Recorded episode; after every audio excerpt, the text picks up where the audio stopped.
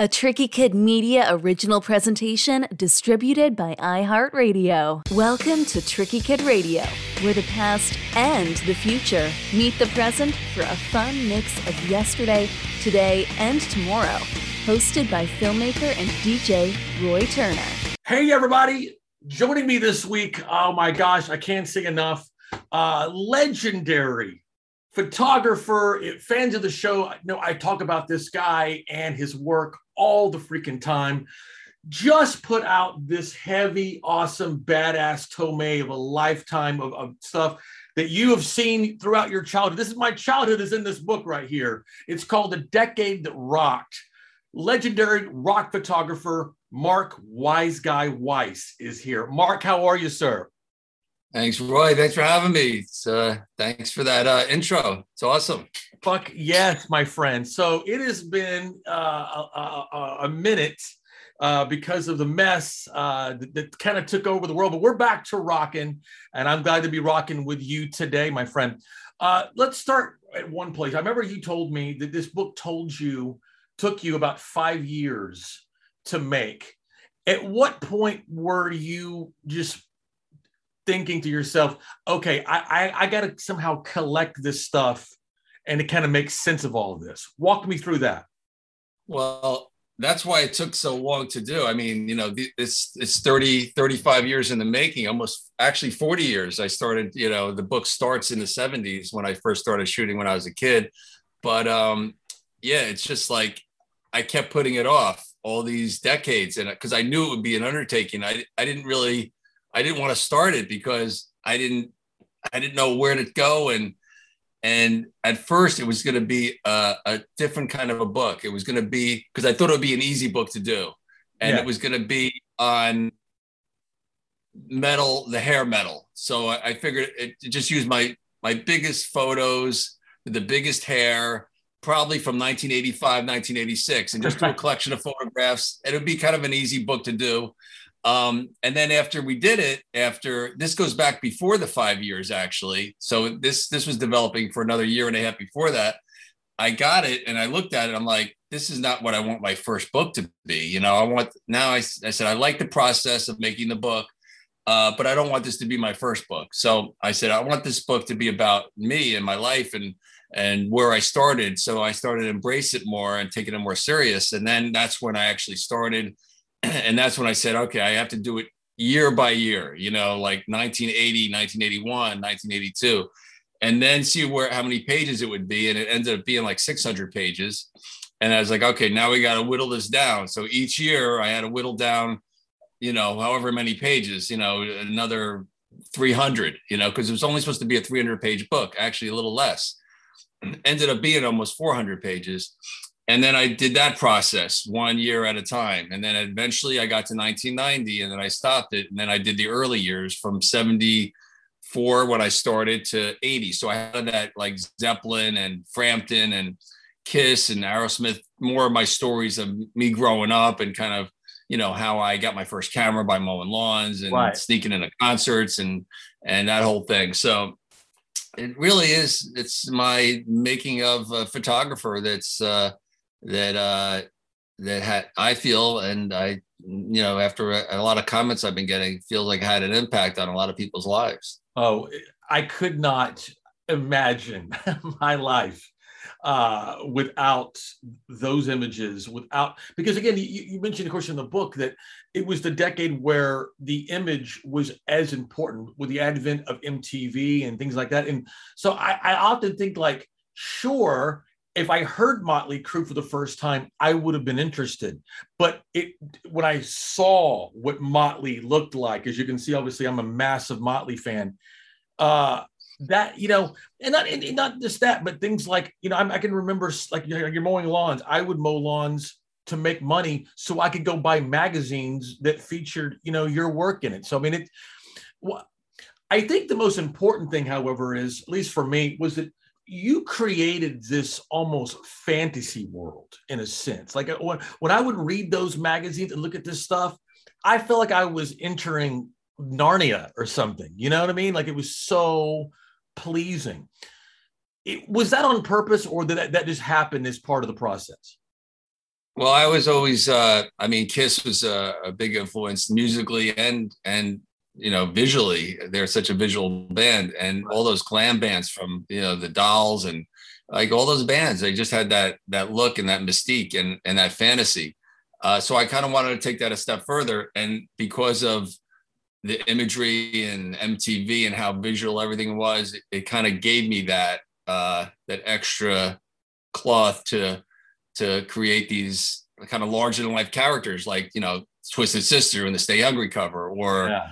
Uh, you know any any of the bands that I shot and and they embraced the image and the look at the time because looking back a couple years there you know how do we do it? But it was the it was the right time the right place and and the and the kids wanted to be something different. They wanted their heroes to differently and and and then it did it did go to other bands that wanted to do the same, and it was just kind of like you know a, a formula of you know you do a video, you dress up, you, you you know you play the ballad, you play the you know the hard rock tune, and you get me to do their their album cover or their publicity photos, and then it's a recipe for success. And I'm just you know glad to be part of it, and it just kind of progressed pretty quickly because I was only I was pretty young, you know, when I started. It was circus. I was still a teenager, and uh, it just you know right time, right place, perfect storm, and uh, it it just you know it, it I. I couldn't be happier to be there at that time and place. Right, but you also had some some pretty amazing characters to work with. But I but that doesn't that doesn't impugn your ability. I mean, you can you were given the clay okay but you but you molded it and made it yours and i think i think that's that can't be overstated and i think that's what, what and why people know you and associate you with this a couple different things on one hand i mean i know i mean I'm, as you know i'm a filmmaker as well i'm a photographer as well i i can only imagine what amount of work this was but you also make it seem so easy in a sense of like, well, I did this. The next logical connection was to do that, and it just snowballed.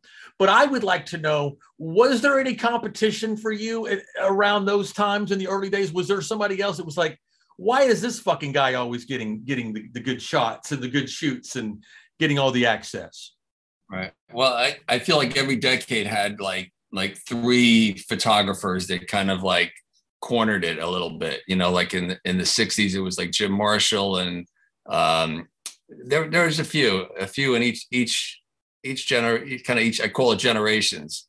You know, in the '70s, it was Lynn Goldsmith, Mick Rock, uh, Bob Gruen, uh, and there's more too. But I'm just to say a few. And with the '80s, uh, we kind of all sprung up at the same time. So there was me, and there was Ross Halfin that was in England, who was just starting out with Kerrang. I was I was starting out with Circus, and there was Neil Zlozower who got his teeth in through uh, Van Halen, and and you know he's a little older than us and and had a little bit more under his belt. But the three of us all embraced that decade. We all loved that music because we all loved Zeppelin and Aerosmith and Kiss and all that. Um, so when the 80s came and we all kind of like were working with these bands, and we knew that if you did a photo shoot with Motley Crue, you'd get them in Hit Parader and Circus and all these magazines, and then overseas. So you shoot one band against one background, it's money. So uh, if they were doing a video shoot or if they were doing, you know, so we were all trying to, you know, we were in our territories, but I kind of outstepped my territory because I went to the West Coast a lot because uh, you know a lot was going on on the West Coast, obviously. Right. So I was really hungry. I was very competitive. I don't know about the other guys, but I'm sure they felt the same way. And it was kind of a. I don't think I think we got more photos because we wanted to compete with the other guys. So I think we have more in our archives than we would have if it was just one guy that doing it. But yeah. you know, there was a lot of other players because you know you want everyone want to be a rock photographer. So there was all those other guys that would start with the little bands and progress and and then just wouldn't get to that next level like the three of us did. Well, you know, here's what also I think is to your testament as well. So I'm going to make a reference here, so so that our listeners can can understand, I know that some of them already know this, and I'm seeing some questions here, was that let's first tell people how you and I know each other. Okay. So in uh of course, obviously, our listeners know that obviously I'm a filmmaker. I'm currently making a docu series about the band King's X. Um, mm-hmm. Doug Pinnick uh, was on the Jimi Hendrix Experience tour in Red Bank, in the tour stop came to Red Bank, New Jersey. I was there with, with King's X drummer Jerry Gaskill, who I guess you just happened to be sitting next to, or I know I know y'all know each other and all that, but but wasn't it Jerry that introduced us? Yeah, yeah, absolutely. Yeah. Uh, when I moved into the Highlands, uh, Jerry was living there, uh, living there with his wife, Julie. Yeah. Uh, and uh, and we just hit it off. And then I told him I was a photographer, and I ended up doing the King's X album cover. Uh, I think it was ten, the one that's outside, and it was it, we did it at Sandy Hook. Right, the, uh, the one called 15, right? Is that what it's called? 15, that's it. Yeah. Right, yeah. Yeah. Um, and uh, then we just hit it off and I just, become friends and we hung out. And that's kind of, uh, you know, still this day, you know, we've done a few things together, but we're mostly, uh, you know, buds going to, you know, shows together and hanging out, having dinner and just having a good time. It was see, and that's that's your testament. Because here's what here's what's also funny though too. I'll I'll tell you was that through this process, I have been meeting, uh, of course, a lot of people uh, that I've always wanted to meet, thought I would never would, and but what's funny was that you know I I've met the guys in Pearl Jam and Aerosmith and all this kind of stuff, but when Jerry goes, hey, uh, this is uh, photographer Mark Weiss, that was when I had my fucking fanboy moment. It wasn't Eddie Vedder. It was you, man. Like, because I because I grew up with those magazines, like such a such a uh, no pun intended, such a mark for those magazines. I was like, that's fucking Mark Weiss. What? And if you remember, I followed your ass all the whenever we went to the hotel, and you had some of your photographs out. And how oh, you and I got along was because I I was so knowledgeable about your yes. work yeah. that we, you know, I I was I was all over. I was like, that's that's the '84 gangster, you know, and all that. Uh, no, you knew more than me.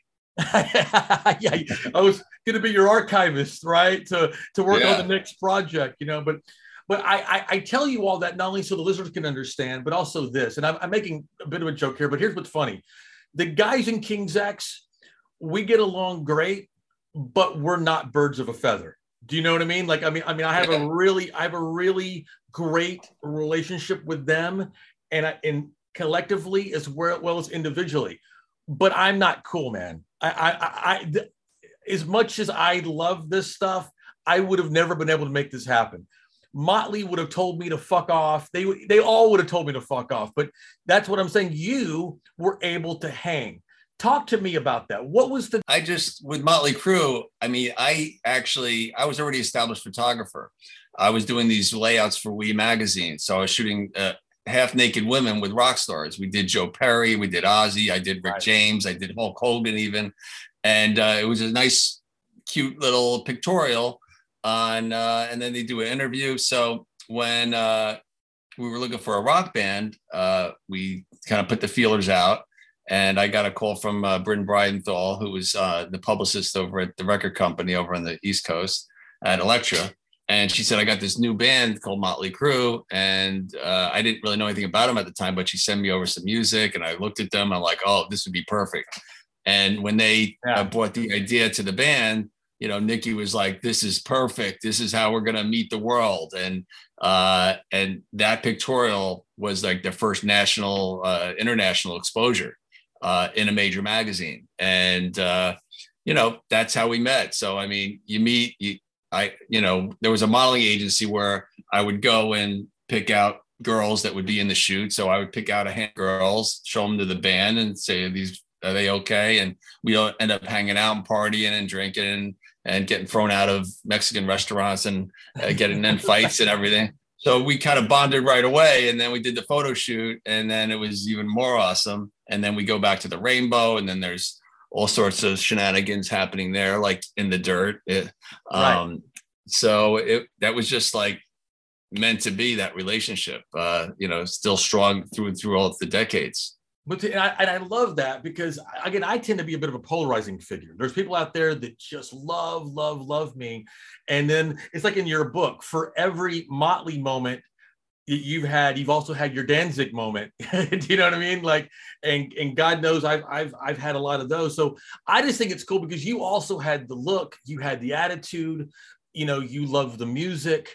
Uh, and to me, you can't separate you from from, from this. It's like, I mean, you are just as important uh, not just to the visual, but just the, how people got it. You know what I mean?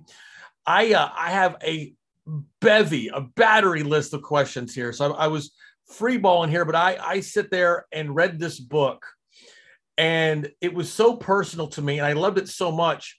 And I would read a page and stop and write down. So I forgive me, but strap in. I've got a, I've got quite a few questions here. Um, so let's start. I thought I thought you're I, I thought you were going to say you love this so much you got a tattoo. Well, that's that's next. That's coming. That's coming. Uh, uh, uh, uh right now, the COVID, the, the, tattoo parlors aren't quite open just yet, but when they reopen, uh, that'll be the first one I get. Um, let me say here, I never, ever, almost never do this, Mark, where like I make a list, but I had so many questions, I didn't want to forget anything. Right. Um, Get them out. It's what I'm saying. Okay, so let's see here. Okay, one thing I wonder, you said just now how you mentioned about how you maintain these relationships through all these years all the quotes that are in the book, did you reach out to those people personally to get those quotes? Uh, yeah, pretty much. I mean, some of them were done when I first, when the websites thing started happening. And I, and I just would ask them, you know, to get some press and, you know, can you say a few things? And then, uh, and then once the book took shape, uh, then I, you know, the writers would, uh, would, would contact them and they would do interviews with the uh, artists and you know, the, the, last question is, tell me about Mark and how your working relationship. So it's like a half hour to an hour a phone call uh, with the with the writers, and then at the end they would say, "Tell me about Mark," and that's where those quotes came from. Okay, okay, but that's, that's a testament too, because I mean, it's such a th- this is your love letter uh, to that time, and also to that time to that personal time in your life. But I felt like that the quotes were kind of their love letter to you. Yeah, I like I like listening to them because you know you get it. You listen to the interview and then you hear them talk about me and talk about times we had, uh, and a lot of the times, a lot of the memories I don't really remember because I had I had have a little um, memory issue. Uh, first cycle accident I had when I was a younger, you know, when I was like a teenager, right. and so to hear some of these stories from very specific memories, uh, it kind of was very uh, uh, you know, it, it, was it was a good feeling, and uh, and the more I to it and their stories, and the more I wrote the stories and try to make sense out of it by looking at the photographs, the more I'm not saying like all of a sudden I remember, but the more you read something, the more it gets burned into you, and then it becomes your memory again. You know, so right. it still I still it's kind of like a therapy in a way. Sure. In Little Rock, Arkansas in 85, like I was, like talk to me about how important having that how that played into your success uh, well, I was an hour from New York City. Um, uh, I really didn't go into New York much, uh, aside from a few trips to some family events. But then when concerts started happening in high school, uh, one was going on the party train and going to Madison Square Garden, and so uh, you know, that's how I started discovering, you know, music and concerts. And then there was the Capitol Theater and Aiken Convention Hall in Asbury. So, you know, Philadelphia. So in my area, you can go to like, you know, see the same show and maybe within two hours from each other, maybe four or five times. So a lot of times what I did was the concerts the first night, took pictures and then stayed up all night and sold them and went to the other cities uh, nearby. So uh, and take more photographs. So it's definitely a, it was a good pivot point. Uh, and yeah, if I was over in Arkansas where they didn't have a lot of concerts, it it probably wouldn't have been as uh, uh, you know I wouldn't have as many images. I wouldn't have gone to a lot of shows, and who knows if my interest would have even like uh, you know continued as much. So right, I was well, fortunate enough for that.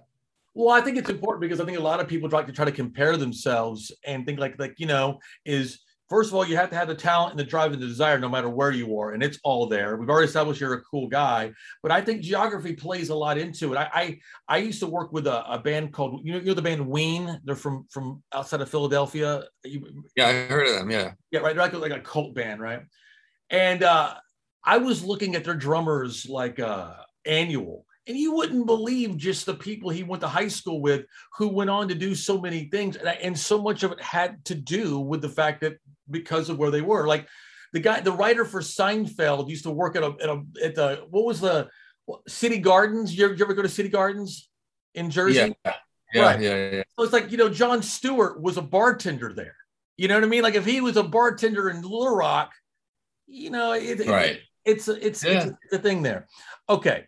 Um, so here's the thing here. So okay, so here's something a little more general. So out of all for the front and the back cover, you had to really whittle it down, at least to, to this era, whittle it down mm. to two pictures. What made you choose this one? Uh, well, it's besides it being Guns N' Roses, because it, you know, it's, it's really about the uh, the photograph in the moment. And that photo, it's when they were opening up for Motley. They were on the rise. Obviously, they were definitely uh, doing some some good business.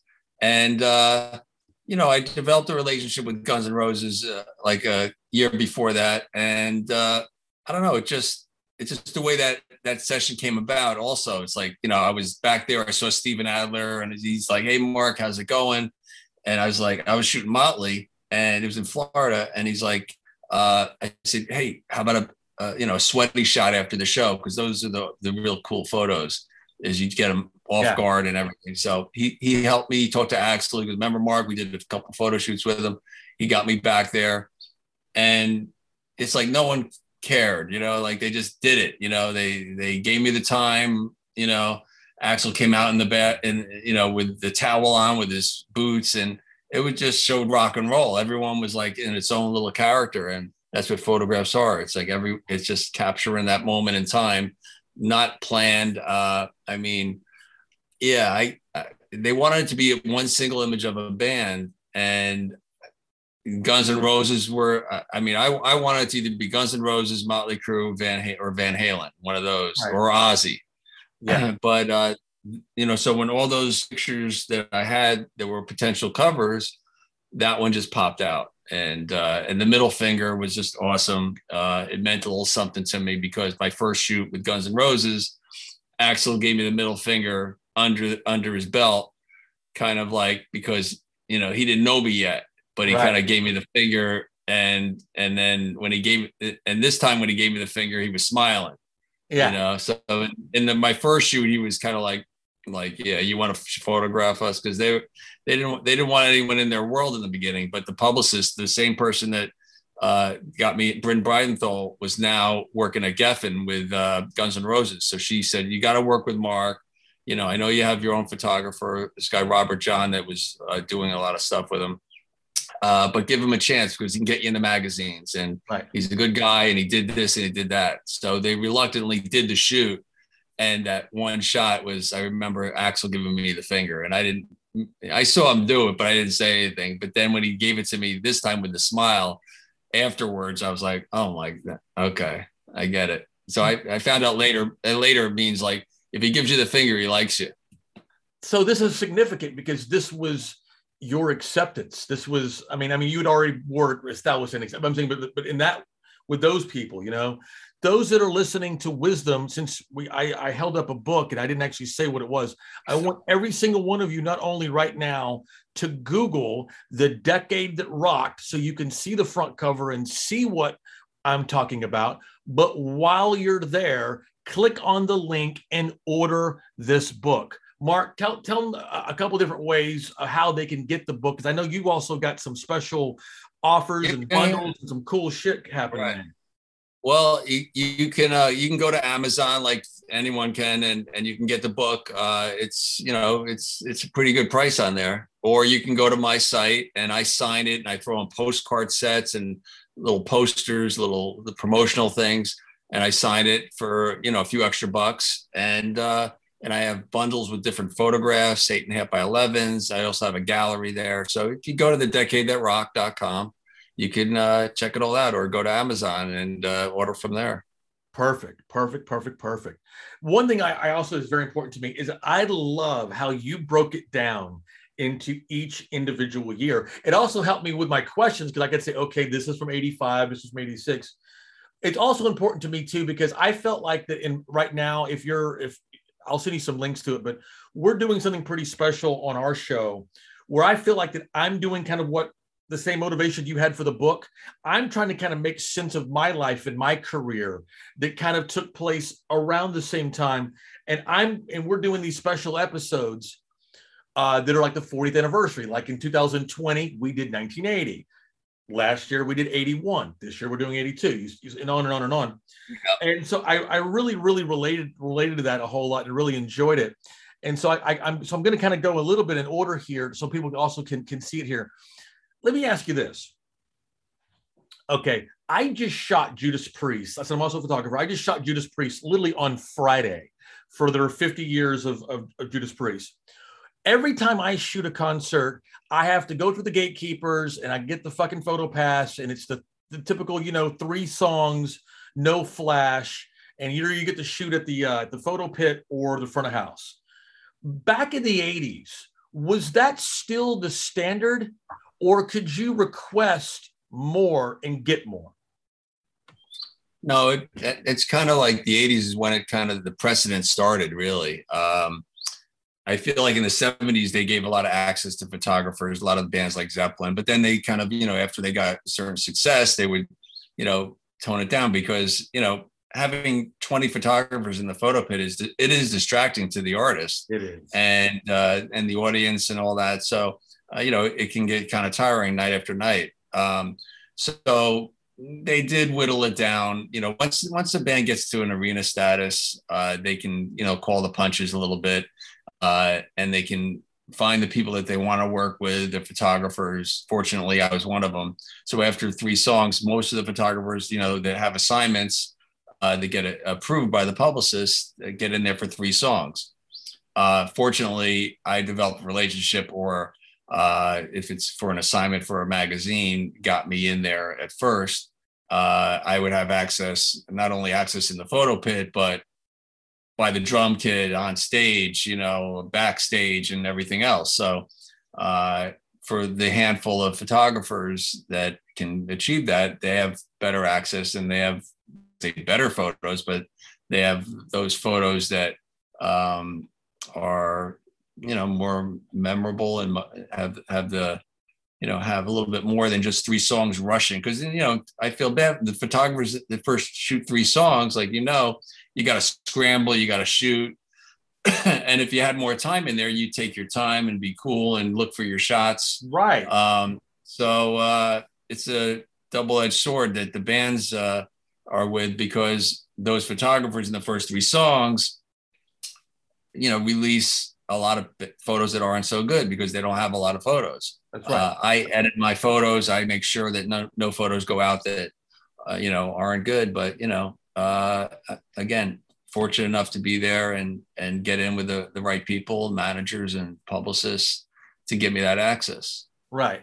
But I also don't you feel like I you know you can't put the toothpaste back into the tube. And what I mean by that is this is that as somebody that has myself who have, has been on the road with big bands doing arena tours and you know making this movie and meeting all these people and I know it sounds snobby of me, but I'm just saying, like, to suddenly have to kind of go back to being that guy uh, that's only able to shoot three songs. And I'm not, I'm not trying to act like, like, hey, don't you know who the fuck I am? But I'm just saying, like, it's not rewarding to me. I, I, I don't want just to shoot these three songs of, of the show. I want to shoot it all. I want to be backstage. I want I want to get it all. And you know, it's funny too. I feel like this is, you know, how talk about Rob Halford, who did the. Uh, let me see here. So as you can see here, Rob Halford wrote the foreword in this book, right? And I have a great relationship and rapport with Priest's management and their publishers. Shout out to Jen Farhood and all that. But it's like I would love for Rob Halford to be in my movie because I need somebody like another successful like gay rocker. And the list is pretty short, right? To, to kind of as a testimony to, to Doug Pinnick. And Rob Halford would be perfect. But it's like, I feel like, and I feel, I feel like if I were to go directly to Rob, I feel like he'd be up for it. But I can't, I can't ever, I can't ever get there. I have to go through, you know, the gatekeepers. And I, I, I, I juxtapose that with you when you talk about that Aerosmith story with you with was it Tim Collins? Is that who it was? Yeah, yeah. Walk, walk, yeah. Me, walk right. me through that.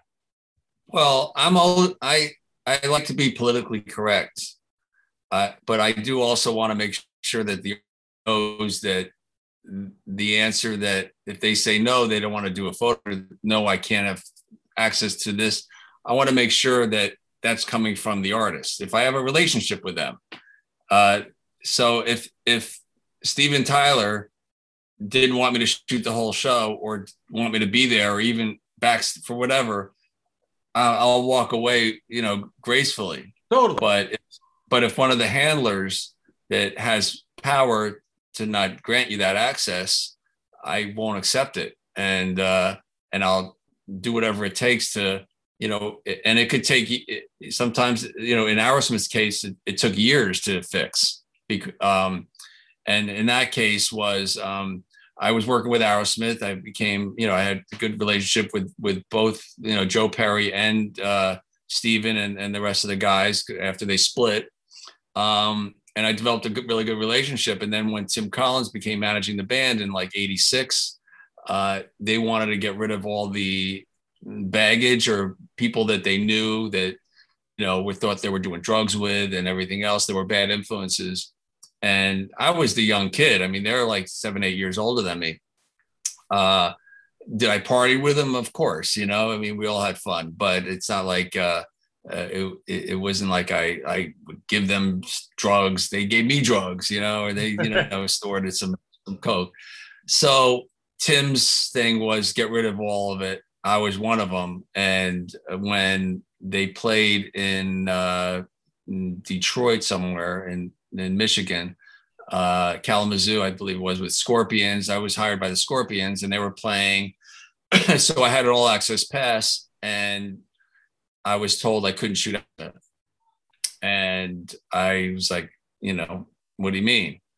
Uh, and then so I went up to Steven and I saw Steven and asked him, he's, he gave me his laminate. You can do whatever you want, Mark. What are you talking about? I go, well, he goes, okay. I got pulled out of the pit literally from uh, Tim's people. And uh, that was the last time I was able to shoot him. So when Skid Row opened up a few years later, I was told that if I even talked to the band or did anything or try to get a photo pass, that I wouldn't be allowed to shoot Skid Row, you know, the opening band, you know, Skid Row, who uh, were my buddies, and I wanted to be with them. Same with Dokken and a lot of other bands. So I had to kind of like hide from them, you know, and so I kind of, and I, when I realized it wasn't only me and that this is what he was doing, I kind of like let it go. But then once uh, they got rid of Tim, I reached out to the band and I was back in the saddle again, sort of say, you so, know. So, uh, but yeah. what what stopped you from reaching out to the band even while he was in the uh, while he was? I actually I I did uh, I did I reached out to Tom actually I think it, I don't know if you would remember I think it was Tom. It was they were opening up for uh, Doc and and I said look I said I they're not giving me a photo pass and they're not they said if I told them the whole story he's like, Mark, I, I don't know. It's like, you know, it's like, I'll, you know, it just seemed like they were kind of like brainwashed or something, you know, and, right. uh, and it's like, you know, I think he even told me that when they confronted the Tim about it, they said, you got to choose between either Mark or me. If you want Mark to shoot you, I'm out. Something like that. It was just something ridiculous. You know, I'm only a photographer. Yeah. So the band was really uh, i mean i don't blame them because they you know they needed to keep their their their band together and it was like very tied together very loosely and tim was bringing it together and having success with it so right they were just going with whatever he thought and uh, and that's just how it was. It was really heartbreaking for me because Aerosmith was it was my first picture in a in, the, in a magazine. It was my a centerfold of Steven Tyler, uh, that was my first picture, and uh, I started developing a relationship pretty early on. So you know, there was I was very distraught about it, but uh, you know, you, certain things you got to let go, and if you hold on long enough, things come around again. So yeah, right, and that's that's that's the point. But you know, but I, I it's just one of those things though too, where I I I, I felt like when I'm was reading that story in the book, I, I could relate to it so much because again, like I I know I in my heart of hearts, if I were to have a one-on-one with Rob Halford, he'd be like, "Oh my God, yes, you are you you mean like you're promoting like positivity of being openly gay in the rock metal world, yes. I mean, I, I know he'd be up for it, but I gotta, I gotta get there, you know. And, and I think it's important for people out there to understand that that you didn't just immediately do this; you had to get there, and you still dealt with bullshit. You know, you know what I, I mean? yeah, still, yeah, I still do. Believe it or not. and, uh, uh, not as much, but uh, you know, I, I'm at a place right now where I'm archiving my material and I'm starting to do more books and I have a lot under my belt, uh, a lot of a lot of photographs under that is going to come out. And uh, you know, I'm seeing the success of it. The, the book's in four languages. It was just released in Italy and it went to number one on the Amazon metal charts and Fantastic. it's still up there. And, and two years into into it, it was released June 2020 it's still like there's only two or three books that uh, are ahead of it on the Amazon uh, metal charts, you know. So that's two years in. It's Congratulations, like man! It's, it's doing well. It's got some good teeth into it. Well, it deserves it too because here's what's cool though too is I remember you and I were texting. You were saying this was like the first time you ever actually wrote anything. Because you know, obviously you're the photographer. Maybe you didn't see yourself as much as a writer, but what? It, but as a writer, what they tell you is write what you know, and this is your life. And so it, there's not there's no uh, you know really room for failure there because and what I love so much about is how personal and the narrative that you have is so specific. It really, really puts you right there.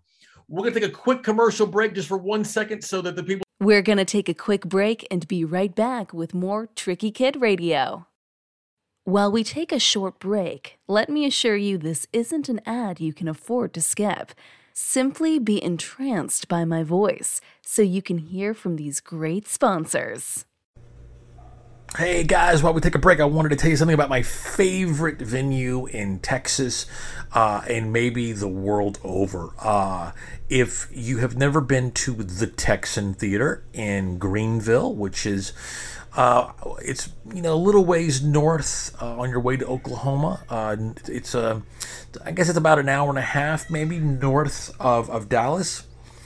Uh, it is the greatest venue in the world. The proprietor, owner, and just all around badass Barbara Haran p- puts on one of the most unique experiences you will ever have in your life. Uh, she approaches things from a very different business model that I think the whole world should embrace, and we would all would be uh, better for it. It's just this amazing uh, experience where you get to see uh, one of your favorite artists up close in a gorgeous venue, and dinner is included. Uh, unlimited drinks are included. Um, you know, she treats her staff so well. They're not getting the whatever the two dollar an hour and relying on tips things. She makes she takes good care of them. N- literally, none of them have had to suffer uh, throughout the pandemic. Thankfully, uh, Barb's just a great gal, a great person, uh, very creative, and just uh, just one of my favorite people. And so, if you're ever in Greenville or even near, anywhere near Dallas, make a point to visit the Texan Theater in in, uh, in Greenville.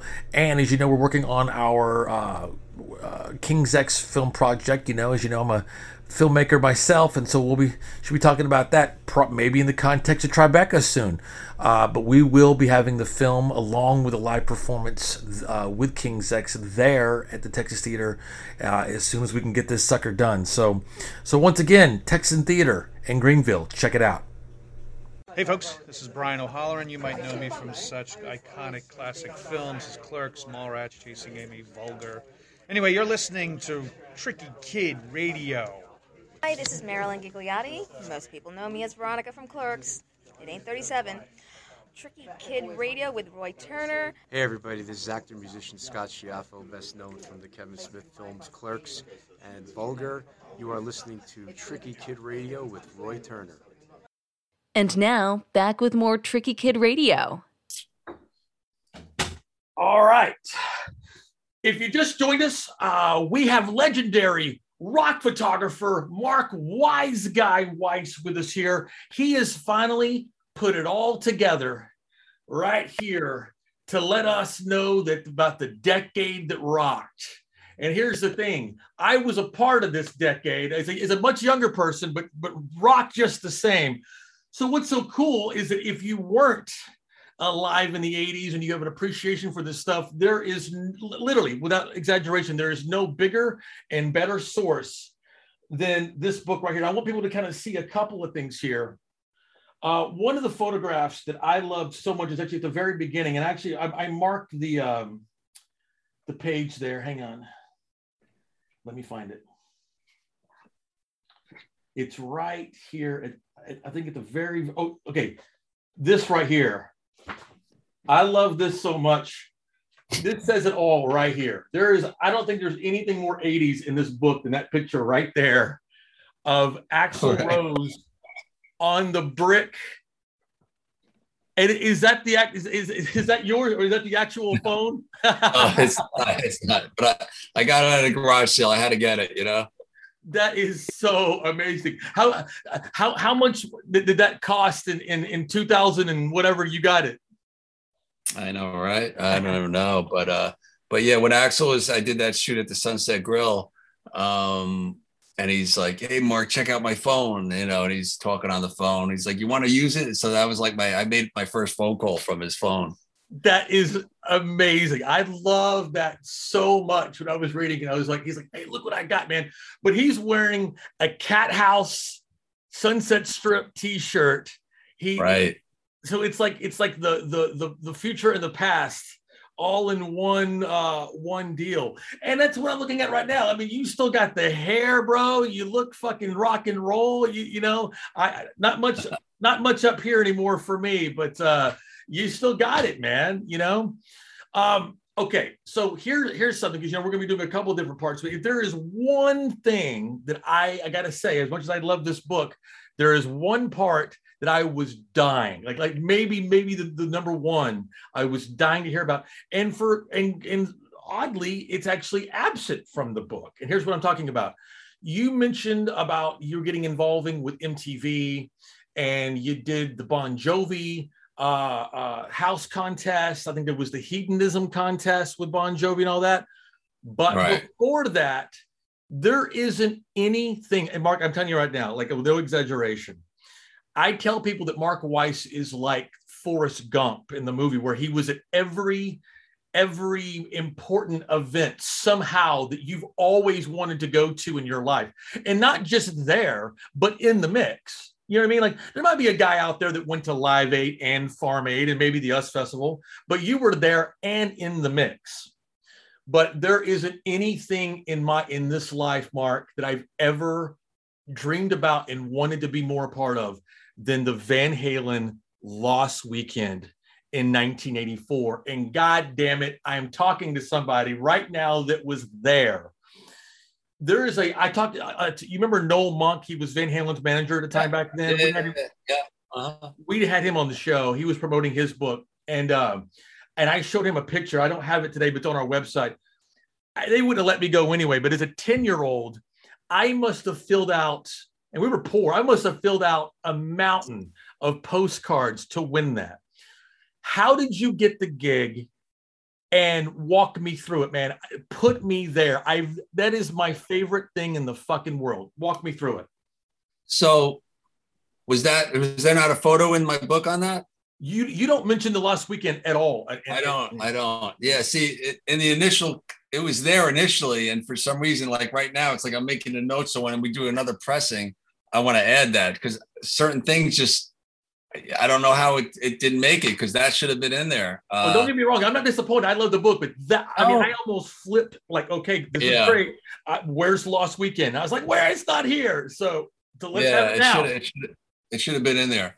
Well, I was uh, I did an assignment with for uh, Faces magazine uh, in '83 um, uh, for uh, MTV uh, just covering the the uh, covering the DJs and and kind of you know so that's how I, I met them. Then I got an assignment from Us magazine, so I started getting these big assignments, and I got to know the staff and. Uh, and then we kind of segued into a monthly column in Faces. And the publicist, Doreen Lauer, took a liking to me and said, you know, we need photographers for uh, these walk ons. So I started, you know, doing these walk-ons. I got paid like a hundred bucks, and a couple hours, and it's a good way to mingle. Uh, I was there for Madonna's first walk-on interview with Mark Goodman. Wow. I was there when I was there when Spinal Tap came in. I think there's a little photo in a there chapter. There, yeah, yeah.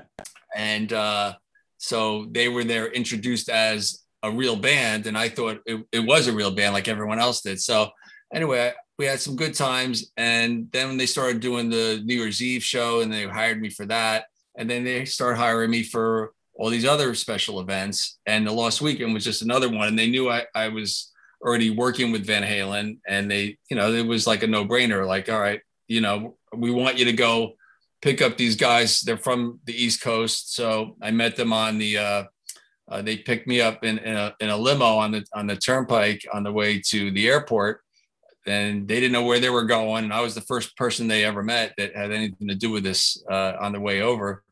And so we became friends. We went on this this plane and this private plane, and and then the shenanigans began. And uh, you know, for me, it was just another day with Van Halen, uh, but, but with a little little extra on it because you know it was showtime, and yeah. they love they love putting on shows. And when the cameras are around, uh, it, there were, it was always you know good stuff going on. So yeah, it was just it was just another gig. And uh, I mean, I was already touring, doing stuff with Van Halen. They would hire me for, you know, a few days here and a few days there.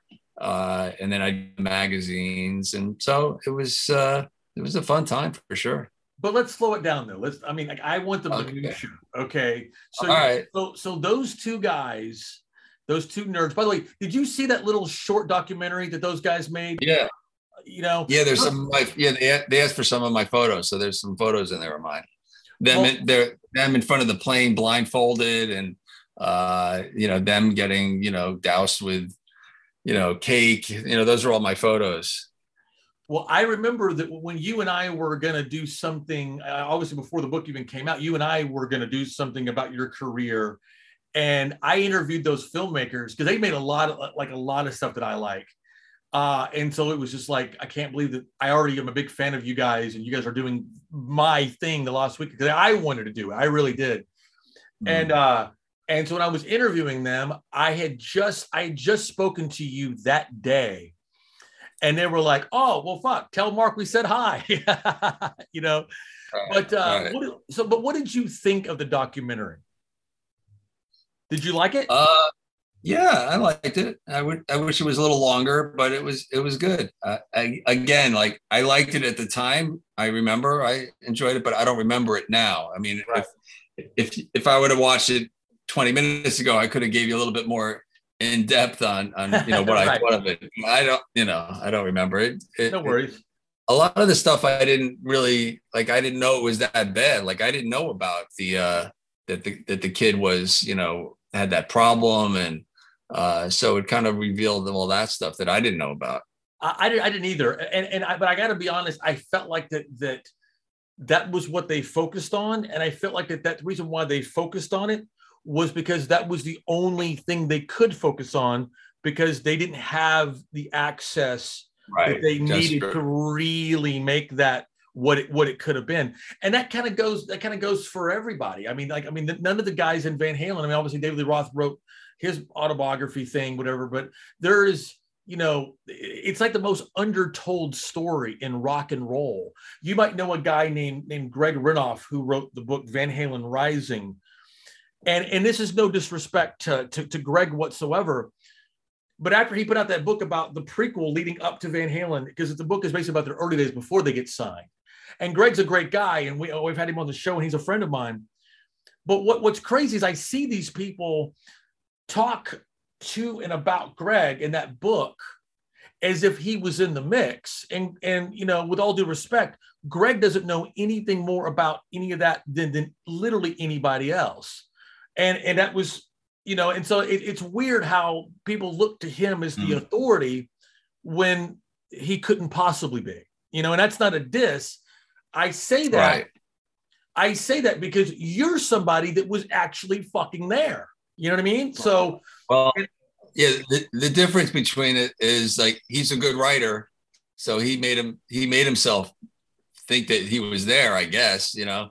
Uh, and me, I for me, it was just another day in the office. Yeah, Yeah, but also I think it's also like the, the the, the fans too. They they crave information so much that Greg might be the closest thing. So a lot of it, I think they've heaped upon him. You know what I mean? Right. So Yeah. let's pull this down for a second. So okay, those and why would a especially back then? Why would a big band? Why would they want a photographer to come on tour with them? Like, what is the Uh, main thing?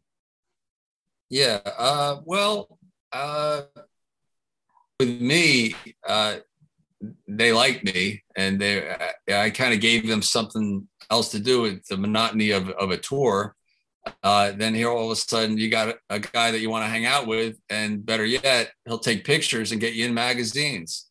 So it's kind of have uh, having a friend along, uh, Okay. and and, and kind of you know just inviting someone over to your house for for a few days or a week and i would jump on from tour to tour. I would go out with rat then i would go out with motley and then ozzy and you know i would like bop back and forth and for you know a few days a week two weeks it depends. And you know so i never got bored. It's like for me i just kept you know every band i shot it was like meeting three four or five new friends. Right, uh, sure. and then, then there was the opening bands that were just starting out, and then here I, go, I am, and you know, I'm there all day. So of course I'm going to say hi to them and how you doing? I'm Mark, and they know who I am because of the magazines, and they're going to be really friendly to me because they want to be in those rock magazines. And then we just, you know, get to be friends, and and they say, hey, you want to come on our bus with us? And I'm like, all right. and uh, and that's it. At the end of the at the end of the the what this the, you know end of the few days, I fly back or go on with another tour. But that's That went on. That went on for ten years. the decade that rocked, right? You know. Yeah. But I, I make a joke about that because that's the difference between you and I. Because it's like they're nice to me when I whenever I'm shooting them or whenever we're doing the filming.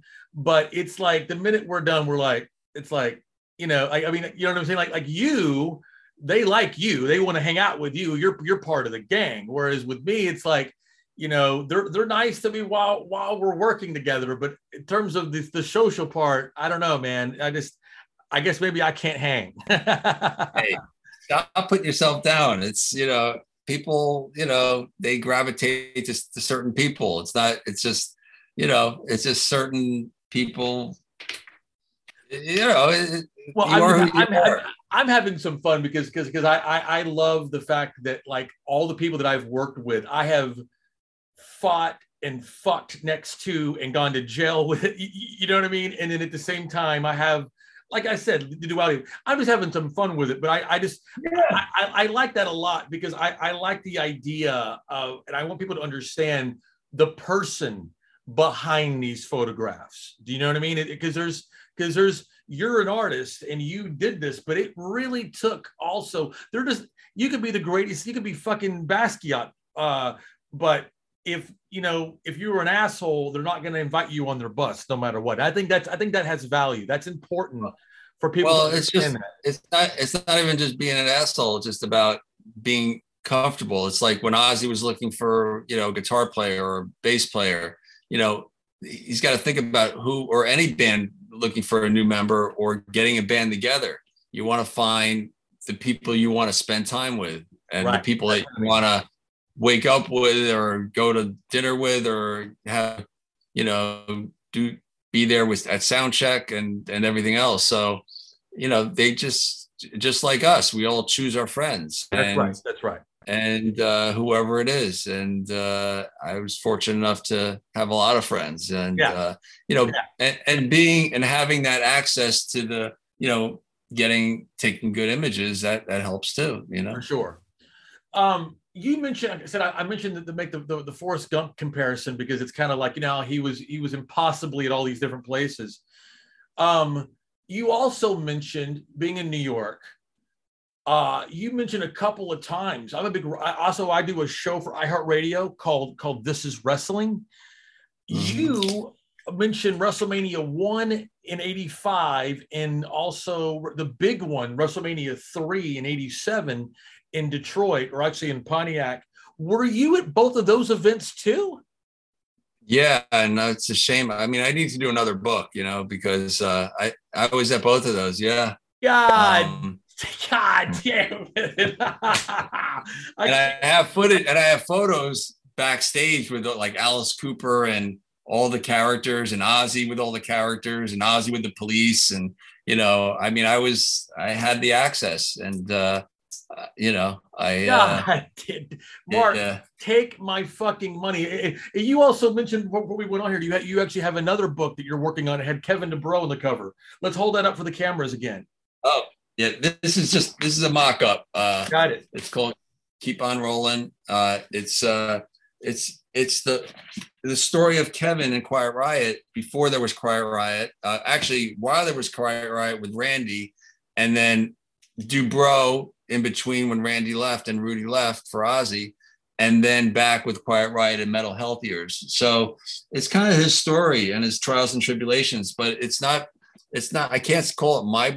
Uh, I call it. Uh, her name is Missy Whitney, and Missy Whitney was uh, a 16 year old girl who used to go to all the DuBrow shows and was just a fan. It was like the her first concert she went to, and she by sneaking into a show, and she became uh, friends with Kevin and developed this relationship where she became the fan club president of DuBrow. And then when Metal Health came, she was the official president of Metal Health, and uh, it's her story and it's her photos and her letters. I call them love letters, but they were like letters because they didn't have any kind of relationship except being very good friends and respect for one another. And uh, they're all, you know, letters, postcards from Frankie and and Rudy Sarzo did the forward. Um, and then awesome. when I was I was at um, LA when uh, we had the memorial for Frankie uh, because we couldn't have the funeral. They couldn't have the funeral during COVID. Um, uh, Regina, his wife, uh, widow, uh, had a, a, very nice, uh, you know, viewing and memorial, and I attended. And I, I figured I'd reach out to Laura, his Kevin's mom, while I was there, and and show her this like mock-up of it and and let her you know let her know what I was doing and interviewed her and got a few words to do an afterword. So that's going to close the book. And it was just uh you know been working on it for a good couple of years and it's finally Fantastic. come to uh you know it's going to be a hard cover i'm going to i'm self-publishing it i'm you know uh we did a fundraiser uh at first missy was only going to do like an ebook because she didn't have a budget and that's how i became involved in this because she wanted the the cover photo is a shot that she saw, and he, Kevin was wearing this necklace that uh, she gave him as a birthday present, and she tracked me down and asked how much it would be, and when I told her, she's like, "I can't afford that," and then I said, "Well, send me the transcript, let me read it." And I read it and fell in love with it, and and then we started working together. Then I reached out to Ron Sobol, Kevin's best friend that you know used to live with back in the early days and was the lighting director and photographer. I did a lot of these amazing photos. He has a book out on Randy Rhoads now. Uh, it's done really well. And uh, he contributed and uh, gave me a lot of those early year stuff. And then uh, a lot of Missy's photos and uh, my photos from the Metal Health when I first started shooting them at the US Festival. So it's a kind of well-rounded book. I, I guess I can call it my book, uh, but it's really Missy's book and and Ron's as well. You know, so it's a, it's the collaboration. It couldn't be where it is without either one of us. Well, that is super duper exciting. I said I, I live for this stuff and that era right there. I mean, uh, Metal Health was one of the first uh, just pieces of music that I ever actually owned, and it was during the height of bang your head and uh, uh, come on, feel the noise and all that. So I, I and I love that. Uh, about ten years ago, Banali produced a uh, a uh, a documentary. I forget what it's called, but it was uh, uh, oh, oh, you now that you're here, there's no way back. The line from from from from Metal Health. You just mentioned US Festival, and again, back to the to the Forrest Gump comparison. You were also at US Festival. Let's do the list. You were at US Festival, Live Aid, Farm Aid, uh, and a million others. My favorite. Oh, the, go ahead. Hear, hearing aid. Okay, so we're, we're going to get to that. Okay. holy shit, I can't wait to get to that. Um, but I don't go a week in my life in the last 40 years without saying, hey, man, don't be squirting water at me. I'm gonna fuck your girlfriend, pal. And you were fucking right there in the pit underneath David Lee Roth when he said that. Am I right? Yeah, yeah. God damn, dude. Okay. Talk to me about that. Because on one hand, that is like it, easily the biggest gig they, they did at the time and one of the biggest gigs they ever did. At the same time, it's also one of the fucking worst gigs they ever did in terms of playing. Walk me through that. What why what was he on and why was he so fucked up? I mean, like what because he didn't even seem drunk. He just seemed retarded. Like walk me through that. Uh, there's nothing to walk through. It's just David Lee Roth. You know, he he's he he's usually uh it, that was him on, on on and I say I don't mean steroids, but you know, like it's like his adrenaline, and he David feeds off of an audience, uh, and when he sees three hundred thousand people uh, plus in his backyard, he just he's the king and anything that comes out of his mouth it just comes out. And I, I, never could figure it out. I don't think any of the band could figure it out. And he gets himself in a lot of trouble sometimes. And that night was you know watching like at the time when i was there it just I, like i get caught up in the moment because i'm taking photographs uh, i'm not even listening. I mean i'm listening but i'm not. And when david talks i always look at him and find it really amusing whatever he says you know even if it doesn't make sense. Uh, and looking back, like a lot of us have, and you could go, "Oh God, damn!" Well, Eddie must have been like, you know, cringing and yeah, uh, you know, and looking back, you you, you got to cringe when you watch that. Uh, but it was his party that night, and he did whatever he wanted, and uh, who knows his thoughts? I don't know. Was there any did he mention that in, in his book? Uh, did he no, talk about that night? No, I, I've talked to several different people, but I guess what I mean walk walk me through this meaning like like you arriving at Glen Helen National Park there in San Bernardino, and you know you you weren't you weren't at Woodstock. It's probably one of the only major festivals that you weren't at, right? But but it's like you've heard at that point Woodstock was less than 10 years old, or I guess a little over 10 years old, and already you had heard the stories I want to know what it was like for you to walk in and you see a half a million fucking people. And then I know that Van Halen had this camp that was in the very back that was separated from literally everyone and everything else. Did you actually infiltrate the Van Halen camp during the US Festival weekend? Well, I was there. Uh, Sharon and Ozzy flew me over there. So uh, I was there for, with them to kind of focus on what they were doing. And I got there early because I wanted to catch everything and stay as long as I could. So I was kind of really focusing around there. Uh, as far as later on in the night, I honestly, I don't remember. I know I had a, once Van Halen started, I was, I started having some drinking, you know, I was having some fun. And uh, I mean, I, I, I couldn't give you any stories from that you know okay okay fair enough fair enough okay because I, I i know you know how you know how people know the zapruder film you know where where jfk got killed and they they rewind it and they know every pixel i literally could speak to every pixel of that performance. I've seen it that many times. I've, I've written dissertations about it. Like and so so for me like anything I, I live i'm an eternal student so yeah. anything else i could get from that would is i, I live for it you know? Um, is there anything anything juicy from that that i don't know? I mean that you know is it is it like under is it anything like maybe a little bit. knowledge is there knowledge from the you know back there maybe a little bit i i i think first of all being let's walk through the factors for a second of course obviously at the time it was the highest amount of money that any band had ever been paid to play any performance ever. So that's that's common knowledge. There's that. Right. Um, what they did ask for, what what Noel and and the band asked for, David primarily, was literally Camp Van Halen. It was and it was in the very very back, and it was literally set up cartoonishly. Uh, if you saw it, if you remember seeing it, like a platoon barracks. Like i mean it had a it had a, literally a theme like a like a, a military almost like base camp military base camp thing. Uh and it, and even mtv that was covering it wasn't allowed to go in there. So they had to go get dave and walk with dave away from it. And this is in the middle of the day, and he was already fucking lit up, man. And he and I remember the line he says was he goes, I didn't know what a floppy disk was. I just thought that that was a record that had been left out in the sun too long, right? You know. And then a little bit later, uh, Mark Goodman is interviewing him, and he starts talking all kinds of shit about all the other bands, and they had to cut him off.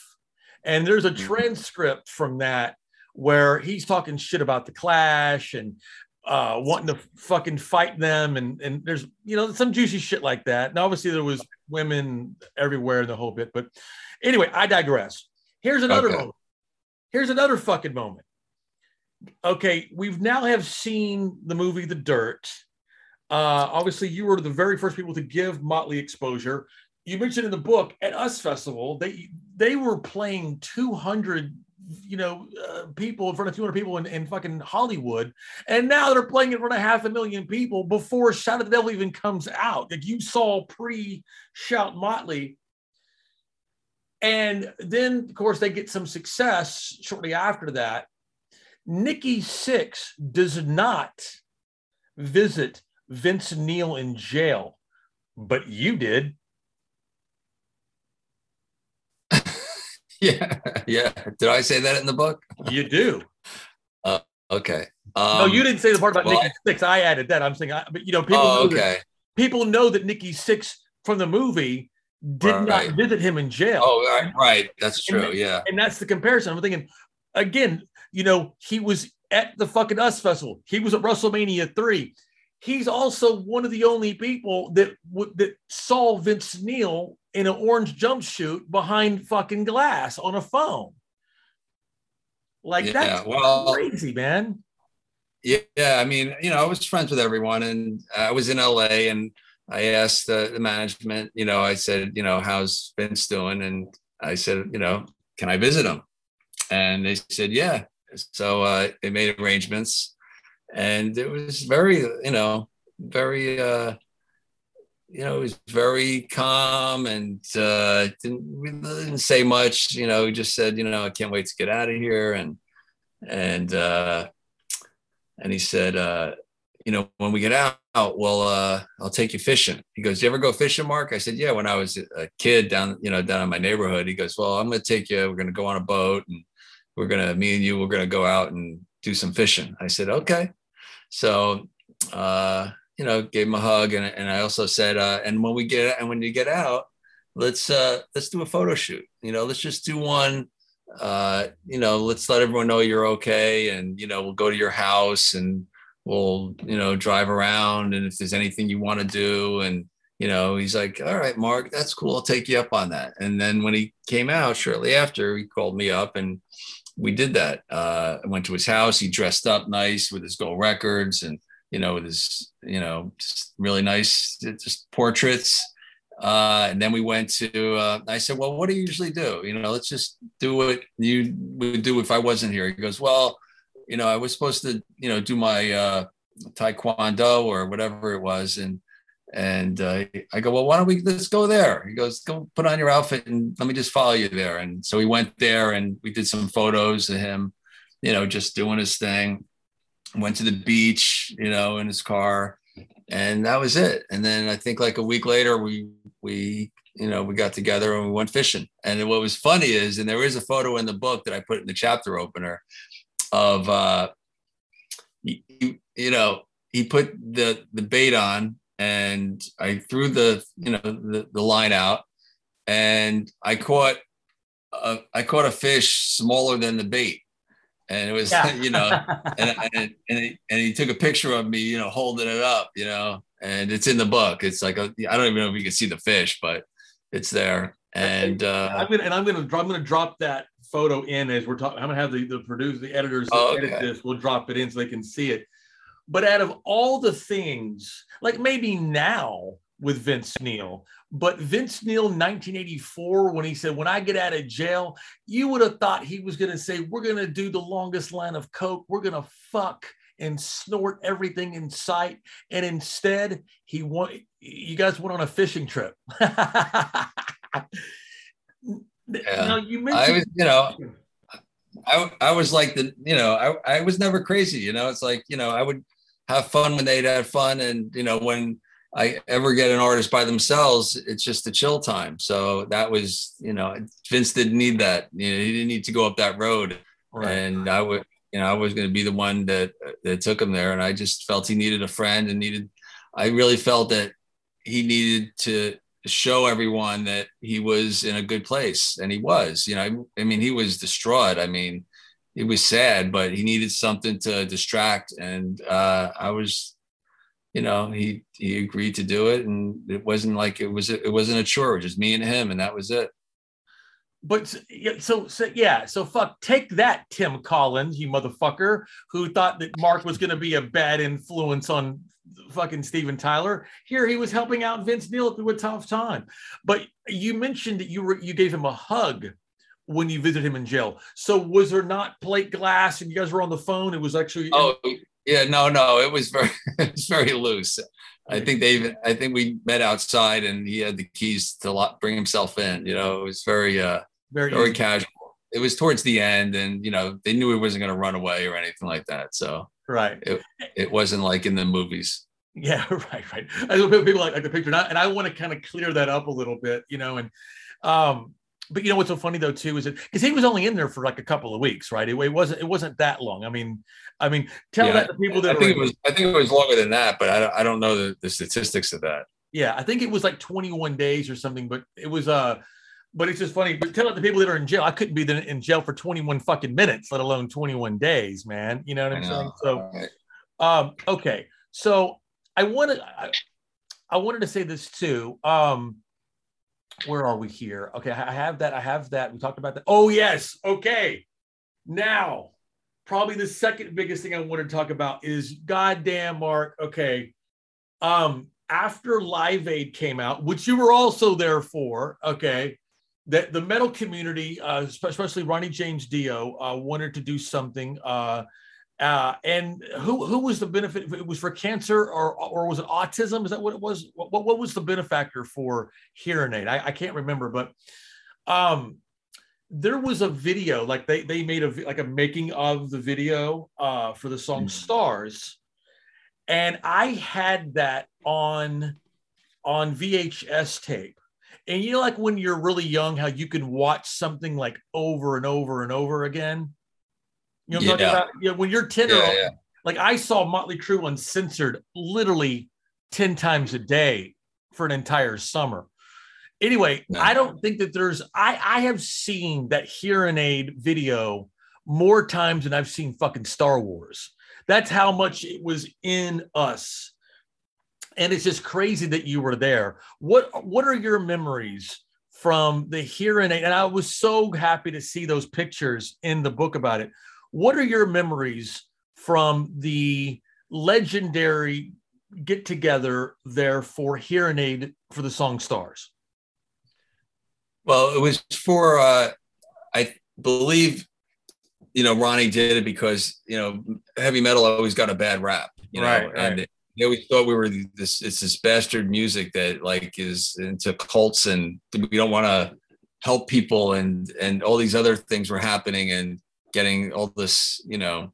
So he wanted to, you know, let everyone know it's like, you know, we care about people too. And we know how much Ronnie cares about people. And, you know, later on, everyone knows what a great humanitarian he is. And uh, they were raising money for it was fam it was famine release relief in Africa. Okay, that was what the cause was. So, uh, you know, they just wanted we want to be part of something. And when they Wendy asked me to come in and document it because I developed a really good relationship with Ronnie over the, the early part of that decade. Uh, I was like, I'm coming, you know, and I, I, get there and it was just like everyone was just walking around. You got, you know, anyone you can think of, you know, Don Dokken, Geoff Tate, and you got, you know, Tommy Lee, you know, lighting up with someone. And it was just yeah. a real like uh, high school reunion kind of thing and there was no egos you know everyone was uh, doing their their vocal tracks and then all the guitars came in one day and did their their guitars tracks and then uh, one day was the, the, the cover shot where everyone just kind of got together and did the uh, the chorus "We're Stars," and uh, you know, you imagine all those rockers in there. There must have been 50. You know, Ted Nugent. Uh, uh, I remember Chris Holmes from Wasp. Uh, I think Blackie was there. Uh, anyway, all these characters, cast of characters, and I remember, you know, trying to get a photo of all of them together uh, was hard. But you know, you got to yell at them and and get them to pose and all that. Yeah. And, and uh, so it was just you know one of those special another special moment that I Yeah. managed to get myself into. You know. Amazing. Back to Rob Halford though, because the, the image that sticks in my mind the most, I think my favorite line or my favorite part of the song is probably Geoff Tate's. Like when he, when he does when he does the you know calling you, call, you know, like that's probably my, my favorite part. But my favorite part of the video uh, was there's the thing of, of Rob Halford looking so fucking metal, standing there like just kind of rocking back and forth, like listening to the playback of the mix. And he's got the metal bullet belt on. He looks so fucking metal and so tough and so serious. And uh, and you get little Ronnie, you know, Ronnie James next to him. But uh, man, I I could not ever exaggerate to you how what an impact that had on on us. And I mentioned before how we do these shows every single year. I feel like I need to have you come on every single year, Mark. Every year that we're doing this, I should have had you on for the 1981. I should have had you on for the 81. We are going to use some of this for the 82. We just need, we just need to fucking do this every year, dude. Um, yeah. uh, okay, a couple more here. I know I've, I've kept you probably longer than you expected, but let me just. Al- al- Also, I, I have a YouTube channel just called uh, "The Decade That Rocked," and I, uh, you know, I put together little, you know, uh, tributes. Like I just did a tribute uh, when AJ Pero died, and I just reposted it, and I I mixed my photos in with some music, uh, and I did one with a hearing aid when it was one of their anniversaries.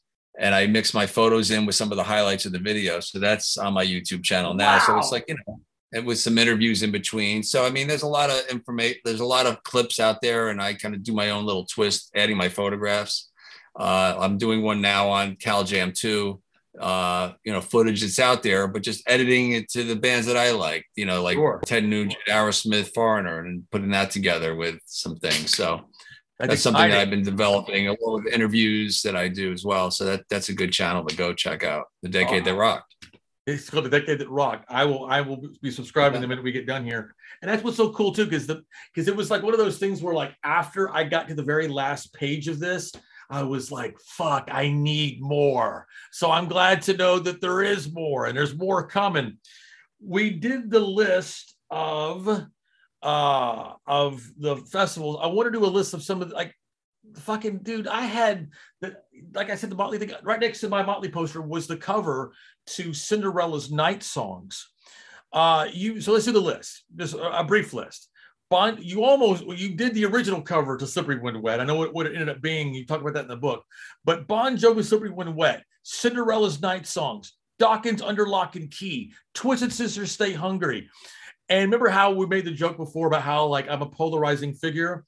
Well, there is somebody in the rock world who loves me, and it's my great, great friend Charlie Benante from Anthrax, and he's such a great friend of mine, and I love him dearly, and and he's part of our King's X project.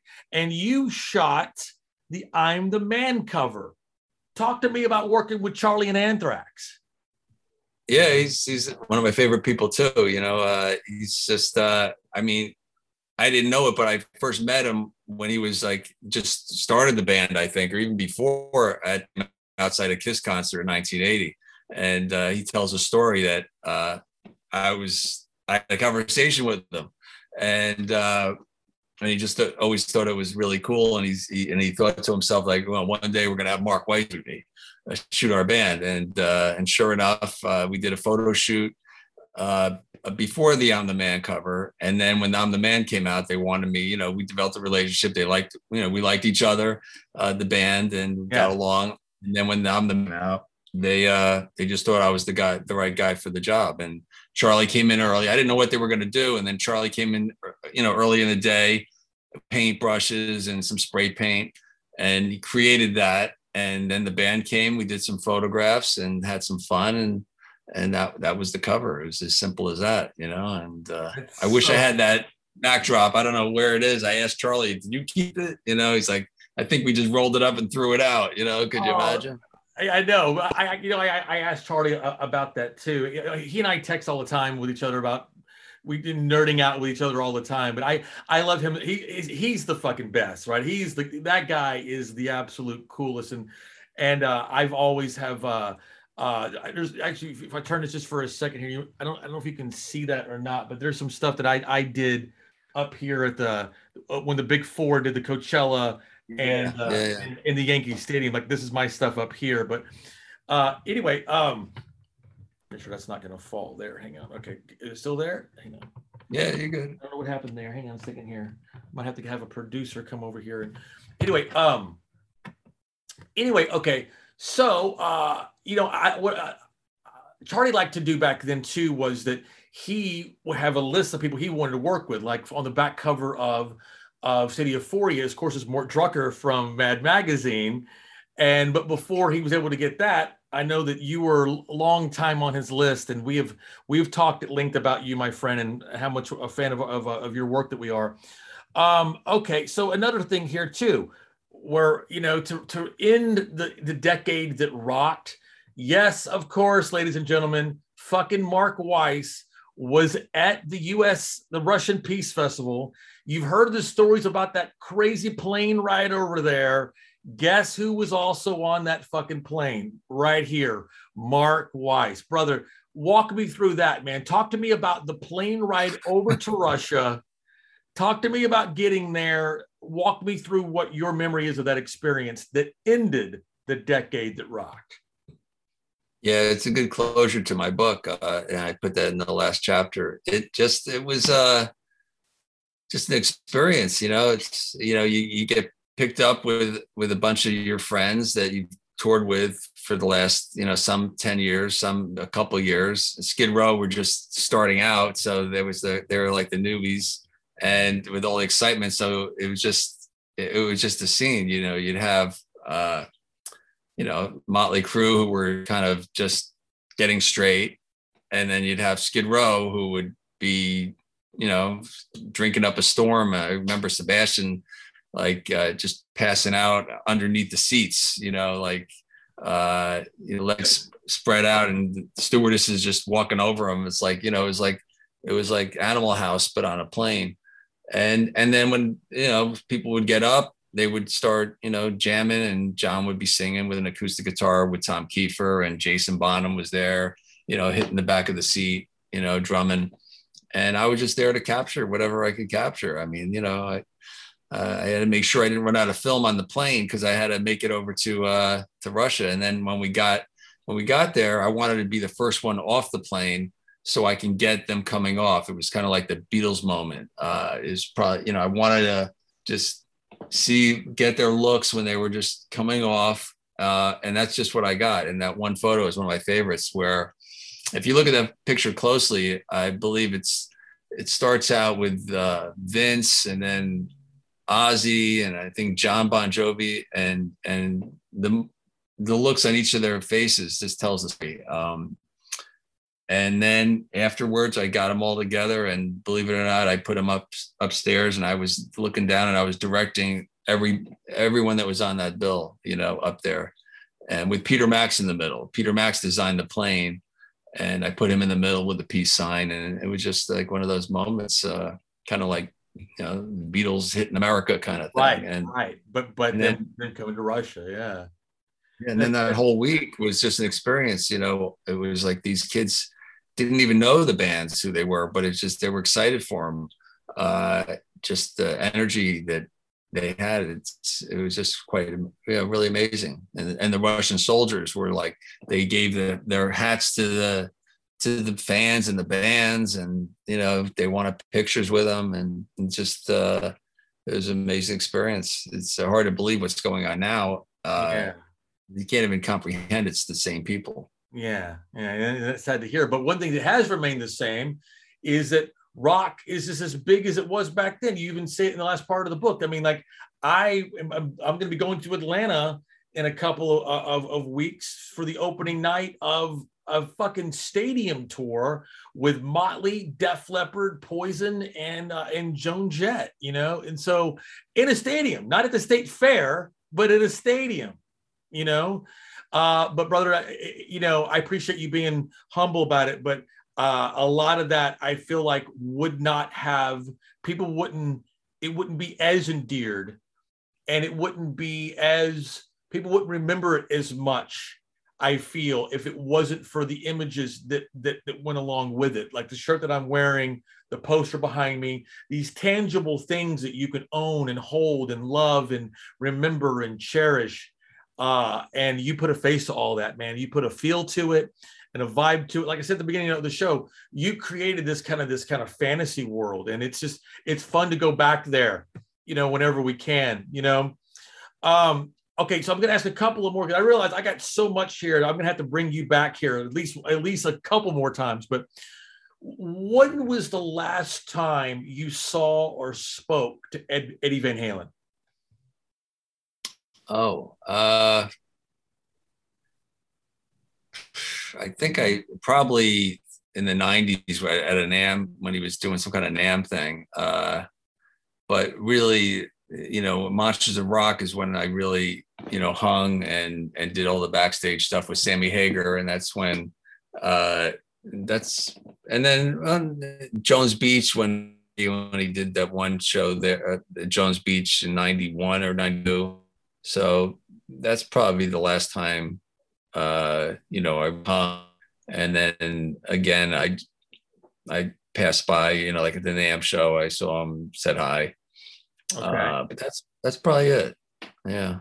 So you know, again, we're going to be celebrating. We got we have a show called Diver Down: The Life and Legacy of of Edward Van Halen. It's going to be debuting on our brand new show called Center Swing, the Van Halen podcast. It debuts on iHeartRadio on April the 15th, which is the day to the day 40th anniversary of when Diver Down was released. So we're going to be really focusing on that era uh, and one of the tour that supported that album was the Hide Your Sheep tour. And guess who was on that tour? Mark Weiss. Uh, what are your memories from the Hide Your Sheep tour? What year was that? 82. Oh yeah, that was that was at their their height, really, or you know, that was uh I remember coming in. I remember David uh wanted me to do photographs of him. Uh, just follow him around. Like we would go on a day off, and he'll fly a kite. Uh, yeah, just some do some shots and kind of set up, but not really set up. Just we create our own environment, uh, and then I would set up a backdrop backstage, and I would you know shoot whenever you know they had a few minutes here and there, and uh, I always get a band photo, and during the later years, uh, being about that time, uh, it was hard to get them all together, but I managed to wrangle them in there. I think one of my last photos were uh, right before the show, and that's always a good time. Try yeah. to make them not think about doing the shoot.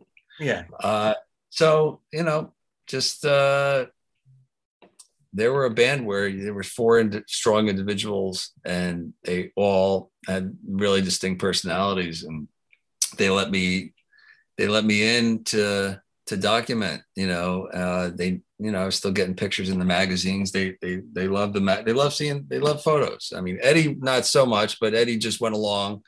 Yeah. uh, it's funny whenever i'd ask eddie if I could take a photo of him, he wouldn't even say yes. He wouldn't say no. He would just smile. So I took that as a yes. And, right. and, and, that was, that's what it was like the very first time I shot him in 79 uh, backstage in, in, Asbury Park.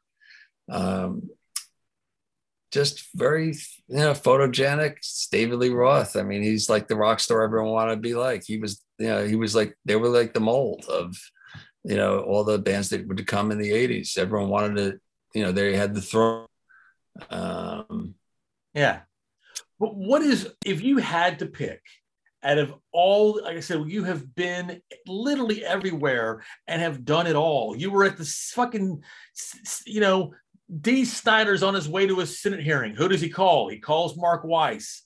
You know, you were literally all these different places and in the mix. But if you had to pick one that was either the most memorable, good or bad, or just the one that sticks out the most in your mind, if you had to pick one, at least from 80 to 89, what do you think it would be? What, an event you mean that I documented? No, just there's a there's there's a moment in your career that is just okay. just good or bad, but it's just when you think of that time, when you think of 80 to 89 or whatever, there's this knee jerk reaction you have to there's this one moment, again, good or bad. What is it? Well, it's probably the the whole uh, slippery when wet, uh, you know, that whole thing because it was just you know getting to that point, and then when you know starting to do the first photo shoot with them coming into my studio you know, with beards on, because the the first of the name of the album was called, called Wanted Dead or Alive, right. or Wanted, and and so that whole prog the whole process of them growing beards, coming in the studio, making the poster creatively, and uh, was really the most uh, rewarding because it just went from this to that to that and then back again. And then it ended up just Jon coming into the studio a day before the album was due. The our cover art uh, with telling me to get a plastic bag and him just writing slippery when wet. It was just kind of like anticlimactic to yeah. all these productions to that. So that's you know, there's there's I don't think there's any photo shoot that could come close to what what we went through and the success that that, that any band would have in that decade. So to be part of that was uh, being part of that whole process is really rewarding and and uh, and a lot of fun too.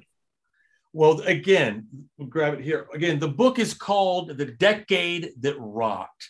Get this book, man. I'm telling you, even if you lived it like like Mark did, or you watched it from uh, a, a, a, tiny bedroom in Little Rock, Arkansas as a young person, uh, or if you were uh, born, you know, much later and you want to, you know, you've heard about it.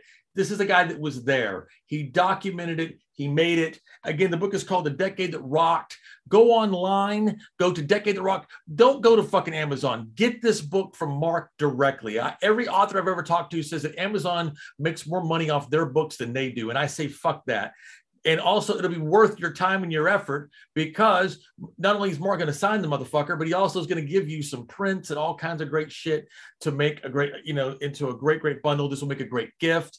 And it'll also introduce you, if you're unfamiliar to Mark's work, because it sounds like there's so much more coming.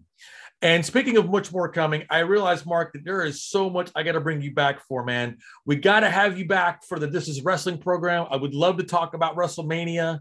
We have a Sam Kinison uh, episode we're doing later on. I know you were you knew Sam and we're there for the Wild Thing stuff. There is so so much more uh, that we could talk about. And again, like I said, um, for people to get involved, make sure you check it out April the 15th. Uh, there's going to be some exclusive stuff with Mark and a bunch of other special guests that I'm not going to mention just yet. You'll hear rolling out the next few weeks. Um, the seller is called the it's called Diver Down: The Life and Legacy of Edward Van Halen, and again, it'll be on Center Swing, the Van Halen podcast, exclusively on iHeartRadio. Mark, my brother, thank you so much for being so generous today. I, I love you forever. I love the work forever. Uh, and again, I can't wait for people to see that are going to be seeing the video version of this. That whenever we were in Mark in your studio, there was those huge mock-ups of the original Slippery When Wet cover and and all kinds of crazy shit. Uh, you know, it was funny. I also saw that you mentioned in the book, talk about how it's all kind of incestuous. Was that you mentioned Derek Shulman uh, quite a few times. And, you know, I'm actually working with Derek Shulman right now uh, on this King's X thing. He's actually kind of a, not necessarily a producer, but more like of a consultant. And he's actually mm-hmm. the one that's going to be helping King's X finally put out this record that they haven't had a record out in 15 years. And the last record they put out you shot the cover for. So I I love that I love that great full circle moment of how this all kind of ties together. So uh, again, and those of you guys that are listening on Wisdom, thank you for your questions. Thank you for your involvement. We had 13,000 people listening uh, during this. That's uh, that's got to be a, a, freaking record. There's um, Yeah, right now we're at twelve thousand nine hundred and sixty people. That's that's that's not. Uh, we just rocked an, an arena together. Uh, Mark, and I just I just want to say that you know I'm the guy with the camera, but you're the guy that's really like right now. You're you're you're bringing it to the to the public. You're you're making sense of what I did, and I appreciate that. And you know you know, and you're doing these this great film with King's X, which is uh, so well deserved and so um, looking forward to because they're they're they were underrated band, and and you know a lot of people, you know, a lot of new fans. They need to they need to find out about King's X, and once totally. they do, it's you know they they deserve that, and you're help you're bringing it out. So you know you're doing a lot, brother, for this world of rock and roll. So I appreciate that. I, oh, I thank you, bro. That means the world to me coming from you because, again, like I said, you. I remember the first time I saw my my a photo I took in print. I was like, I you know I just had my Mark Weiss moment. You know, it was, it's it's it's it's got you know it's named after you. So I, I, appreciate you saying that. And and again like i said you know it's such a it's such an underdocumented story and such an underdocumented band that that, that i feel like that if people were to discover it uh they would be fans of it forever. So you know doing our best out here. And i and i look forward to being able to, to share more with you and and show and show you some more. I'm going to send you a, actually a new teaser uh by via email uh here very okay. Very very soon so you can uh, kind of see it and obviously i'll send you links to all of this that we're doing here but uh but again man mark brother again i love the i love you forever i love the work forever and i can't wait for for us to have a chance to uh to do this again and thank you so much for sending me the book i i i, I loved it absolutely loved it all right thanks for having me of course, brother. Cheers, man. I'll be in touch. The Decade That Rocked, Mark Weiss. Get the book, get involved, and we will see you next week. See you. Cheers. I'll, I'll see you, Mark. I'll see you soon, brother. I, am I'm, I'm gonna again. I'm gonna send you a, a, new teaser to uh to this King's X thing, and I'll send you the links to all this stuff that we're doing, and because it'll be just just audio portion just about you. Sounds good. Keep me posted, brother. All I'll right. see you soon, man. All right, bye. Cheers. This has been a presentation of Tricky Kid Media Originals, distributed by iHeartRadio. Created and directed by Roy Turner. Edited and mastered by Marcus Miller. Theme music by the Buckpats. Original score by Jocelyn Hunt. Artwork by Antora Sandy. Marketing and PR by Francesca Miles. Tricky Kid Radio is hosted by Roy Turner with introductions by me, Dana French. Thanks for listening, and we hope you'll join us next week.